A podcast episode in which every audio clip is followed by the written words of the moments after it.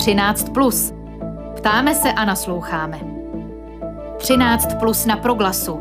Aktuální dění v souvislostech. Začíná pořad 13 plus s datem 23. listopadu 2021. Díky, že nás posloucháte. Dnes o dalším postupu Ministerstva zdravotnictví v pandemické krizi, ale také o kauze nejasného původu peněz v biznisu kandidáta na ministra průmyslu a obchodu Věslava Michalíka. Klidný poslech přeje Ondřej Havlíček. Od prosince budou mít lidé starší 60 let nárok na přeočkování už pět měsíců po dokončeném očkování na místo dosavadních šesti. Vláda také otevřela debatu o povinném očkování proti covidu u této věkové kategorie a některých profesí. Uvažuje se zejména o zdravotnících a sociálních pracovnících. Zároveň vláda včera rozhodla, že navzdory počínajícímu zahlcení nemocnic covidovými pacienty nevyhlásí nouzový stav. My máme nyní na telefonu mluvčího ministerstva zdravotnictví Daniela Kepla, se kterým tyto body probereme. Dobré odpoledne. Dobré odpoledne. Tak eh, pane mluvčí, nejdříve k tomu zkrácenému intervalu mezi druhou a třetí dávkou očkování. Adam Vojtěch včera potvrdil, že od začátku příštího měsíce to bude u lidí nad 60 let pět měsíců. Proč právě pět měsíců a proč to zkrácení jen u lidí starších 60 let? Česká vakcinologická společnost doporučovala to zkrácení obecně u všech. Ministerstvo se nakonec rozhodlo jenom pro tu eh, skupinu lidí starších 60 let. Tak eh, jsou tam dvě vlastně roviny, které je potřeba mít na paměti. Jedna je samozřejmě, že chceme ochránit starší lidi a víme, že právě u nich eh, často ta ochranná dávka nebo ta ochranná zóna je trochu slabší po překonání zhruba 5-6 měsíců. Proto je ten důraz vlastně na lidi ve věku nad 60 let. A samozřejmě pak je tam druhá rovina, to je taková, řekněme, technicko-produkční trochu. Uh, otázkou je, zda bychom byli schopni tuto chvíli naočkovat vlastně uh, dramaticky větší množství lidí v době, kdy nemáme otevřená všechna očkovací centra, taková ta velká očkovací centra, jak si posluchači vzpomenu, jako bylo třeba v Praze v Outu aréně, tak to už jsou zavřená. A my potřebujeme na rozdíl od ostatních států, když je stále nám chybí doočkovat hodně lidí tou první dávkou. Takže my vždycky tak pečlivě jako zvažujeme ten poměr mezi lidmi, kteří dostanou první dávku a kteří dostanou třetí dávku. To znamená, tou cestou by teď eh, bylo otevřít znovu ta velká centra, která už třeba nefungují a zvýšit ty kapacity očkovací? Ano a právě to se, to se v tuto chvíli děje. Například eh, v Jižních Čechách a pan eh, Hitman Kuba již své očkovací centrum znova otevřel. I v Praze se chystá otevření nových očkovacích center, to znamená to vracíme se trochu zpátky a posilujeme vlastně tu, eh, řekněme, očkovací kapacitu, tak aby se lidé mohli naočkovat jako jednoduše, nečekali dlouho a třeba mohli využít jako komfortní očkovací místa bez registrace, kde se stále často tvoří fronty. Eh, rozumím tomu dobře, že s tím, jak se budou otvírat, eh, znovu otvírat ta očkovací centra, tak můžeme očekávat, že dojde i k tomu, že by se ten interval zkrátil u všech věkových kategorií? určitě se budeme snažit jako touto cestou jít. Ta snaha je o to, co nejrychleji právě proočkovat lidi uh, po těch pěti měsících třetí dávku. Samozřejmě to by byla nejlepší varianta a budeme se uh, tímto směrem vydávat už i z toho pohledu, že řada okolních států eh, třeba podmiňuje možnost příjezdu právě obdržením třetí dávky. Ostatně o tom s výrazném zkrácením mluví i antikovid tým současné, nebo stále ještě možná můžeme říct dosavadní opozice a té pravděpodobné budoucí eh, vládní koalice. Ten dokonce doporučuje, aby ten interval byl pouze tři měsíce. Ehm, zároveň podle těch kroků ústavně právních, které sledujeme, tak je pravděpodobné ehm, podle slov prezidenta republiky, že ta nová vláda nastoupí už v horizontu několika týdnů. Tak jak teď probíhají ta jednání mezi ministerstvem zdravotnictví, kterému kterému, který, které stále ještě řídí Adam Vojtěch a tou nastupující, eh, nastupující vládou, třeba právě mm, o tom rozdílu, tedy kdy vy zkracujete zatím jenom na pět měsíců a jen u lidí nad 60 let a oni mluví o zkrácení na tři měsíce. Já bych chtěl jenom k tomu zkrácení na tři měsíce poznamenat jednu věc, která je velmi důležitá a to je, to je takzvaný uh, vlastně by SPC, neboli uh, takový přehled, co vlastně od výrobce, jak ten lék smíte používat a samozřejmě potom doporučení Evropské lékové uh, agentury EMA. A my se těmito nařízeními musíme řídit, ať chceme nebo nechceme, protože v obráceném případě je podání takového léku takzvaně of the label, to znamená na zodpovědnosti každého lékaře. A já se k tomu, uh, vlastně, já toto vyprávím proto, že všechny vlastně, uh, všichni výrobci zatím doporučují ten, to období mezi druhou a třetí vakcínou držet na úrovni 6 nebo 5 měsíců. Proto výraznější zkrácení v tuto chvíli není žádnej, řekněme, žádná opora ve studiích, které by uh, akceptovala buď EMA, anebo právě výrobci těch vakcín. Jinými slovy, vystavili bychom tím způsobem do velmi jako nepohodlné situace všechny lékaře. Rozumím tomu zpět k té mojí otázce, jak je to teď s jednáním mezi aktuálním vedením ministerstva zdravotnictví a tím nastupujícím? Já myslím, že většina jednání, nebo ta, ta jednání probíhají pravidelně, uh, jsou, řekl bych, v relativně konstruktivní atmosféře. Uh, je patrné, že se nově nastupující uh, vlastně koalice, nebo respektive ten anti tým snaží zorientovat v té agendě ministerstva zdravotnictví a vůbec v té pandemii, ale myslím si, že to je ve velmi jako konstruktivní atmosféře. Daniel Kepl, mluvčí ministerstva zdravotnictví, je v těchto minutách hostem v pořadu 13 plus na rádiu Proglas. Mluvíme spolu o dalším postupu ministerstva v pandemické, v pandemické krizi. Eh, od včerejška není možné prokazovat se ve službách antigenními nebo PCR testy. Je nutné předložit potvrzení o očkování nebo o prodělané nemoci.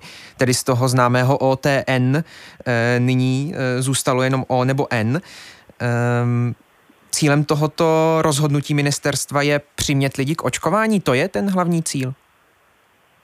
Tak je to jeden, jeden z cílů, který jsme je deklarovali a tím hlavním je opravdu ochránit vlastně lidi, kteří nejsou očkovaní před uh, možnou nákazou, protože vidíme, že epidemie nejenom v České republice, ale vlastně v celé Evropě nebo v okolních státech, uh, minimálně uh, České republiky, výrazně roste a ta situace opravdu epidemiologicky není dobrá a víme také, že v nemocnicích nám končí převážně lidé, kteří nejsou očkovaní. Tím způsobem jde tedy o ochranu těch lidí, kteří nejsou očkovaní, právě proto, aby nekončili v nemocnicích, nezahlcovali nemocnice a hlavně, aby pokud možno zůstali co nejdéle zdraví. Ne, vy víte asi, proč se na to ptám, jestli je to cíl toho rozhodnutí, tedy to, eh, to přimět lidi k očkování, protože mm, logicky mě napadá, jestli to není jenom eh, jiný způsob uh, povinného očkování. Tak samozřejmě, co si budeme povídat, svým způsobem se jedná o takový ten model, který v Evropě se nazývá negativní motivací. Uh, velkým, uh, řekněme, že tu, tu formu uh, vlastně výzvy k očkování, tu negativní motivaci využila třeba Itálie, Španělsko, Portugalsko, Německo, Francie, vlastně všechny okolní státy na západ od nás Eh, nějakou z těch forem negativní motivace využili. A samozřejmě ano, máte pravdu, je to svým způsobem takový uh, tah na to nebo tlak na to, aby se lidé očkovali. A proč tedy potom rovnou ministerstvo nemůže jít tou cestou přímého povinného očkování, pokud už stejně k tomu míříte, tak jak to chápu z vašich slov? Tak já si myslím, že vždycky eh, některé věci musí mít svoji evoluci a musí přijít nějaký čas. Eh, donedávna bylo vlastně v rámci celé Evropy nepředstavitelné, že by očkování proti covidu bylo povinné. Eh, když si vzpomenete na debatu ještě před měsícem nebo před volbami, tak vlastně všichni politici slibovali, že něco podobného, eh, na něco podobného nepřistoupí, nebo minimálně byli velmi opatrní v tom říct, že se přiklání k povinnému očkování. Teď ten krok jako první udělalo Rakousko, které oznámilo, že bude mít povinné očkování a svým způsobem tak jako otevřel trochu bariéru v tuhle chvíli. Nad stejným modelem uvažuje Německo, uvažuje nad tím uh, v části Itálie. Takže já si myslím, že je to otázka spíše evoluce, kdy vlastně musíte reagovat na tu současnou situaci epidemiologickou. A myslím si, že je spravedlivý si přiznat, že upřímně řečeno nikdo v Evropě, myslím, neočekával, že by se COVID mohl vrátit v takové síle, v jaké se vrátil. Tak pane mluvčí, a ještě jedna věc. Ministerstvo na svých stránkách dnes uvedlo, že návštěvy v asilových zařízeních budou možné po předložení certifikátu o očkování proti COVID-19, prodělané nemoci či negativním PCR testu. Napadá mě, není to výrazné sociální riziko, tedy ti, že ti, kteří služby asilových domů potřebují, je nedostanou. A to jsou často lidé eh, z těžkého sociálního prostředí, z ohrožených eh, sociálních skupin. Já bych právě neřekl, protože očkování je opravdu zdarma v České republice. Funguje celá řada řekněme, výjezdních týmů nebo týmů, který jsou, mobilních týmů, kteří jsou schopni očkovat a očkují lidé, kteří jsou na tom, nejsou na tom moc dobře nebo jsou sociálně slabší. Takže já bych neřekl, že tam je snaha kohokoliv diskriminovat, Dobrá, ale právě naopak. Ale není to potom trochu hra s těmi lidmi, protože zároveň um, tu stále platí to, že očkování je dobrovolné a zároveň pro lidi, kteří uh, třeba nejsou, nemají tolik finančních prostředků, tak teď je očkování sice dobrovolné, ale je jedinou cestou, jak se třeba dostat uh, do asilových zařízení.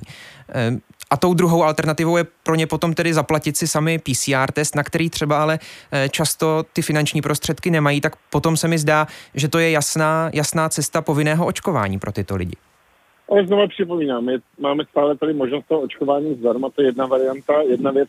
A druhá věc je celá řada i jiných očkování, které jsou povinné, je celá řada jiných úkonů, které děláme běžně, protože prostě společnost je na nich, pane na nich schoda, že eh, nám zabrání život, je to modelově pokud jedu v autě a vezmu si bezpečnostní pás, tak to samozřejmě dělám automaticky, protože vím, že si tím zachráním život a ne, protože to je předepsané. Já bych byl moc rád, abychom se z té debaty o povinném jakoby, tom očkování, tom tlaku na očkování dostali opravdu k tomu, že to je dobrovolná věc, je to věc, která mi může ochránit život. A opravdu dneska, když se podíváme, kolik lidí končí v nemocnicích s těžkým průběhem, a bavíte se s nimi potom, vlastně když uh, ukončí tu léčbu, jak jsou vlastně jako sami zpětují svědomí a říkají, že se měli nechat očkovat. Opravdu v tuto chvíli v těch nemocnicích, hlavně v Moravskoslezském kraji, je opravdu řada lidí, kteří se neočkovali ne proto, že by nemohli ze zdravotních důvodů, ale protože prostě měli přesvědčení, že mají třeba dostatečné množství protilátek. Nebo prostě se jim nechtělo, nebo uvěřili nějakým informacím. A to si myslím, že je věc, která prostě kterou bychom měli napravit. Tomu rozumím. Jediné, co mi stále vrtá hlavou, je to, proč e, i vy v našem rozhovoru teď, i ministerstvo zdravotnictví, tak moc zdůrazňujete, že jde stále o dobrovolné očkování, když se přitom ukazují ty případy, kde už vlastně ta dobrovolnost je velmi omezena, protože ti lidé třeba nemůžou vlastně jít moc jinou cestou, třeba i z finančních důvodů. To je vlastně to jediné, na co se pořád ptám. Ale tak existuje to rozhodnutí, pokud se rozhodnou pro nějaký krok, tak musí být připraven na ty následky toho kroku. Je to modelově, prostě pokud se rozhodnu jít do kasína a utratit peníze, pak musím mít následky na to, že nemám ty peníze, které jsem utratil z kasína, nebo které jsem prohrál. A nemůžu přijít od společnosti, aby mi to kompenzovala. A tady je to úplně podobná situace, pokud někteří lidé se neočkují a podstupují to riziko, o kterém vědí, že ho podstupují, tak ho musí ale postupovat se vším všude, tedy i s tím vědomím, případně ponesou následky za, toto, za tento svůj hazard. Říká mluvčí ministerstva zdravotnictví Daniel Kepl, byl naším hostem v uplynulých minutách. Díky moc za váš čas. Naslyšenou. Děkuji moc, mějte se 13 plus na proglasu. Aktuální dění v souvislostech. No a my pokračujeme druhým tématem. Ministerstvo průmyslu a obchodu má už brzy převzít Věslav Michalík, místo předseda hnutí Stan, starosta Dolních Břežan a bývalý podnikatel v oblasti solárních energií. Právě kvůli tomuto podnikání by se ale mohl dostat jako ministr do střetu zájmů. Otázky energetiky totiž spadají právě pod ministerstvo průmyslu a obchodu. Redakce Deníku N navíc včera přinesla podrobné informace o majetkových vztazích Michalíka a jeho ženy. Upozorňuje přitom na nejasný původ financí, které firmám napojeným na manžele Michalíkovi půjčila kyperská společnost Lowfield Investments. Kauze se teď budeme věnovat s investigativní reportérkou deníku N Eliškou Hradilkovou Bártovou. Dobré odpoledne. Dobrý den. Pojďme prosím celé to dění kolem Věslava Michalíka v uplynulých dnech rozebrat postupně a od začátku. Jak kandidát na ministra průmyslu a obchodu podnikal a podniká? Tak eh, především je důležité vlastně si uvědomit, že eh, pan Michalík je dlouholetý komunální politik. Eh, právě, že ten biznis jakoby prochází celou tou jeho politickou kariérou. To myslím, že je důležitý pro pochopení těch následujících událostí. Eh, pan Michalík eh, vlastně zakládal eh, několik solárních elektráren a to je vlastně to gro toho jeho biznesu a s tím se potom váže i to naše zjištění, se kterým jsme přišli ohledně půjčky z anonymní společnosti. Takže to gro toho, toho jeho biznesu je vlastně solární energetika, což je oblast, které kterou zahrnuje právě i ministerstvo průmyslu a obchodu, které by měl nyní vést a to je i vlastně ta další otázka možného střetu zájmu. Mm, postupně se k tomu všemu dostaneme. Pan Michalík svou společnost Solar Area v době 2000, v roce 2017 převedl do investiční, investičního mm. fondu Valur.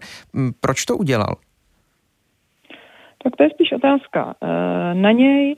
Eh, samozřejmě v tuhle tu chvíli je to pro něj výhodné v tom, že on může říci, že skutečně nevlastní žádnou firmu, která by měla s energetickým eh, průmyslem co společného nebo s energetikou, protože je to vloženo v investičním fondu. Dá se to trošku parafrázovat jakoby s tím, jakým způsobem vlastně Andrej Babiš vložil své firmy do svěřenského fondu. Um, tady je jakoby důležitá a zajímavá věc, že uh, pro pochopení i toho, jestli dochází ke střetu zájmů či nikoliv, uh, že pan Michalík vlastně nechtěl říci, uh, jaký podíl v tom investičním fondu má, což je, myslím, důležité pro to posouzení právě toho, jestli ten střet zájmu tam bude či nikoliv, protože právě v tomto investičním fondu skončily um, ty klíčové společnosti, Eh, na které byl dříve navázán a vlastně jsou tam uloženy eh, ty solární eh, elektrárny, které pro něj byly důležité. V tom investičním fondu, pokud tomu dobře rozumím, je také společnost Dark Sky, kterou do té doby vlastnila kyperská společnost ano. Lowfield Investments, což je ta, která hm, také dávala tu půjčku i Michalíkově společnosti Solar, Solar Area. Eh, firma Dark Sky provozuje kanceláře v Dolních Břežanech, kde je Michalík starostou. Za společnost hmm. navíc také vystupuje jeho žena Hanna Michalíková. To spíš připomínám pro naše posluchače, kteří eh, třeba nečetli tu vaši podrobnou reportáž. Hmm. Ty dvě společnosti obdržely ještě před združením v investičním fondu půjčky právě od té kyperské společnosti. A Teď eh, mě zajímá, proč jsou ty půjčky problematické. Je tím hlavním problémem to, že nevíme, kdo stojí za tou kyperskou společností? Tak tam je vlastně několik uh, takových zarážejících okolností, uh, které nebyly vlastně objasněny a které uh, zbuzují podezření, že tam mohlo docházet k něčemu, co nebylo standardní, nebo minimálně, co je potřeba, aby člověk, který se chce stát členem vlády, ministrem průmyslu, aby objasnil zcela, zcela jasně a transparentně. A jde o to, že tady existovala kyperská firma, jejíž vlastník eh, byl záměrně skryt, aby se veřejnost nemohla dozvědět, kdo jím je. A tahle kyperská firma půjčila 3,4 milionů eh, eur firmě, kterou pan Michalík vlastnil, Solar Ara, přes kterou eh, právě provozoval jednu ze svých solárních elektráren a dalších 1,5 milionů eur půjčila právě vámi zmíněné společnosti Dark Sky, ve které figuruje jeho, jeho manželka a tím pádem v přepočtu zhruba jde o nějaký pro představu zhruba 100 milionů korun, takže jde o docela velkou částku. A tady je klíčové, vzhledem k tomu, že pan Michalík eh, je aktivním politikem, i když komunálním a teďko chce být ministrem, eh, je klíčové vědět, kdo eh, vlastně tyhle ty peníze, tuhle tu velkou částku jeho rodině půjčil a jaký je původ těch peněz. Protože u politika je potřeba vědět, s kým on obchoduje, kdo eh, je mu zavázán, nebo naopak komu on je zavázán, kdo po něm může chtít eh, nějakou eh, zpětnou službu a podobně. Proto je důležitý znát nejen tedy ten původ peněz, jestli nepochází z nějaké nelegální činnosti, což prostě nikdy nelze vlastně u takových anonimních struktur vyloučit a zároveň je potřeba znát toho, od koho ty peníze šly. To znamená, v tuto chvíli nevíme ani to, zda mm, ty obchody Věslava Michalíka byly všechny v pořádku, nebo naopak, jestli tam byl nějaký problém. Víme jenom to, že to není úplně, úplně jasné, zřetelné a z toho se dá usuzovat, eh, pokud tomu dobře rozumím, tedy, že eh, to není úplně průhledné a že bychom potřebovali vědět víc, abychom s klidem eh, mohli pozorovat jeho nástup na ministerstvo průmyslu a obchodu. Přesně tak, myslím, že jste to vystihl velmi dobře, že tam ten hlavní problém je, eh, že to je celé netransparentní. A přeci jenom eh, vlastně tato koalice šla do voleb s tím, že kritizovala eh, předchozí vládu, kritizovala Andreje Babiše za různé netransparentní kroky, za střed zájmu a podobně, tak lze očekávat, že, nebo člověk by očekával, že v tomto případě právě oni půjdou příkladem a budou, pokud už teda nastane takováhle situace, kdy tedy novináři zjistí nějakou problematickou věc, nějaké problematické transakce, že to zcela jasně vysvětlí. A to se bohužel tedy v případě pana Michalíka nestalo a on nedal odpovědi na ty klíčové otázky, kdo je vlastníkem eh, té anonymní firmy, eh, jaký je původ peněz a vlastně k čemu ty peníze měly sloužit. Eliška Hradilková Bártová z deníku N je v těchto minutách hostem v pořadu 13 plus na rádiu Proglas. Mluvíme spolu o, také o její eh, a jejich kolegů reportáži ze včerejška k možnému budoucímu ministrovi průmyslu a obchodu Věslavu Michalíkovi. Mm, ještě mm, zůstaňme u té půjčky od kyperské společnosti. Mm, k té celé té kauze se včera eh, vyjádřil také předseda hnutí stan Vít Rakušan. Podle něj půjčka problém není, protože projekty financovaly také české banky, které skutečného vlastníka kyperské firmy znali. Eh, je pravda, že banky provádí velmi podrobná prověřování svých klientů v případě tak vysokých úvěrů. Tak je toto fakt, eh, který podle vás hraje ve prospěch pana Michalika? Má v tom Vít Rakušan pravdu? Eh, tak já myslím, že potřeba to rozdělit na dvě části. Jedna je, zda to skutečně jakoby byly, byl legální proces, zda to byla jakoby legální transakce, to musí posoudit orgány, který, které mají možnost nahlížet právě do těch rejstříků které veřejnosti normálně přístupné nejsou. Ale pak je tady, myslím si, že stejně tak důležitá část, a to je míra transparentnosti člověka, který je zároveň politikem a který se zároveň uchází o post ve vládě, tedy velmi jako vlastně jedna z nejvyšších e, politických funkcí. A tady je prostě důležité si uvědomit, že e, takový člověk by měl veřejnosti umět objasnit přesně ty otázky, o kterých jsme se bavili před chvílí. Eh, co vůbec ta transakce znamenala, proč skrývali vlastníka, eh, jaký je původ těch peněz. Jo. A pokud tohleto eh, politik neudělá, tak sice může pan Rakušan uklidněn tím, že, že to prověřovaly banky, ale je prostě důležité, aby se politik dokázal tomhle tomu postavit a jasně objasnit ty kroky, které vyvolávají nějaké podezření. A to se prostě bohužel nestalo. To znamená, ty dvě, pokud, pokud to dobře chápu, jsou teď eh, já vidím asi dvě základní informace, které by byly potřeba, aby mhm. Věslav Michalík zveřejnil, a to je jeho podíl a podíl jeho ženy v investičním fondu a potom je to také tedy původ eh, těch peněz z té půjčky od kyperské firmy, je to tak? Hmm. Uh, určitě, to jsou přesně ty dvě oblasti. Jedna je ten střed zájmů a to je přesně to teď je problematika toho investičního fondu. Tam by bylo určitě uh, klíčové znát, jaký má ten podíl právě pro tu možnost, aby veřejnost mohla posoudit, anebo i lidé, kteří s tím mají co dočinění z orgánů, které se tomu věnují, aby mohli posoudit, jestli ten střed zájmů tam je nebo není. A vlastně opět zbuzuje to další otazníky, z jakého důvodu pan Michalík tuhle tu informaci nechce sdělit. Jo. A druhá věc, ano, eh, je potřeba, aby tam je vlastně těch otázek víc, které se týkají uh, té kyperské půjčky. Tam je potřeba, aby uh, jasně doložil, kdo je vlastníkem a kdo byl v minulosti vlastníkem této společnosti, komu je tedy zavázán, kdo mu půjčil ty peníze, jaký je původ těch peněz a jaký vlastně byl záměr s těmi penězi, co, k čemu měli sloužit. Jo. A tam je ještě jako zajímavý detail, že pan Michalík sice odmítal říci, kdo za tou firmou stojí, eh, stejně tak odmítl sdělit eh, původ těch peněz, ale naznačoval, že, eh, že ta firma by mohla patřit jeho rodině, případně jeho manželce. Nicméně, i kdyby to tak bylo, tak za prvý se to nedá tady z veřejných zdrojů ověřit, protože hm, ta struktura té firmy byla záměrně vytvořená tak, aby byla anonymní, aby nešel dohledat koncový vlastník. Ale druhá, pokud by se potvrdilo, že ta kyperská firma eh, patřila skutečně manželce pana Michalíka, tak pak vystává další velmi důležitá otázka. Z jakého důvodu měli manželé Michalíkovi potřebu uh, si ty desítky, 100 milionů, uh, půjčit právě přes tuhle tu vytvořenou kyperskou schránku a nikoliv napřímo mezi sebou uh, tady v prostředí českém finančním. Říká Eliška Hradilková Bártová, investigativní reportérka Deníku N. Byla naším hostem. Díky moc eh, za vaši práci a za čas pro proglas. Mějte se hezky. Naslyšenou. Děkuji, mějte hezký den. Naslyšenou.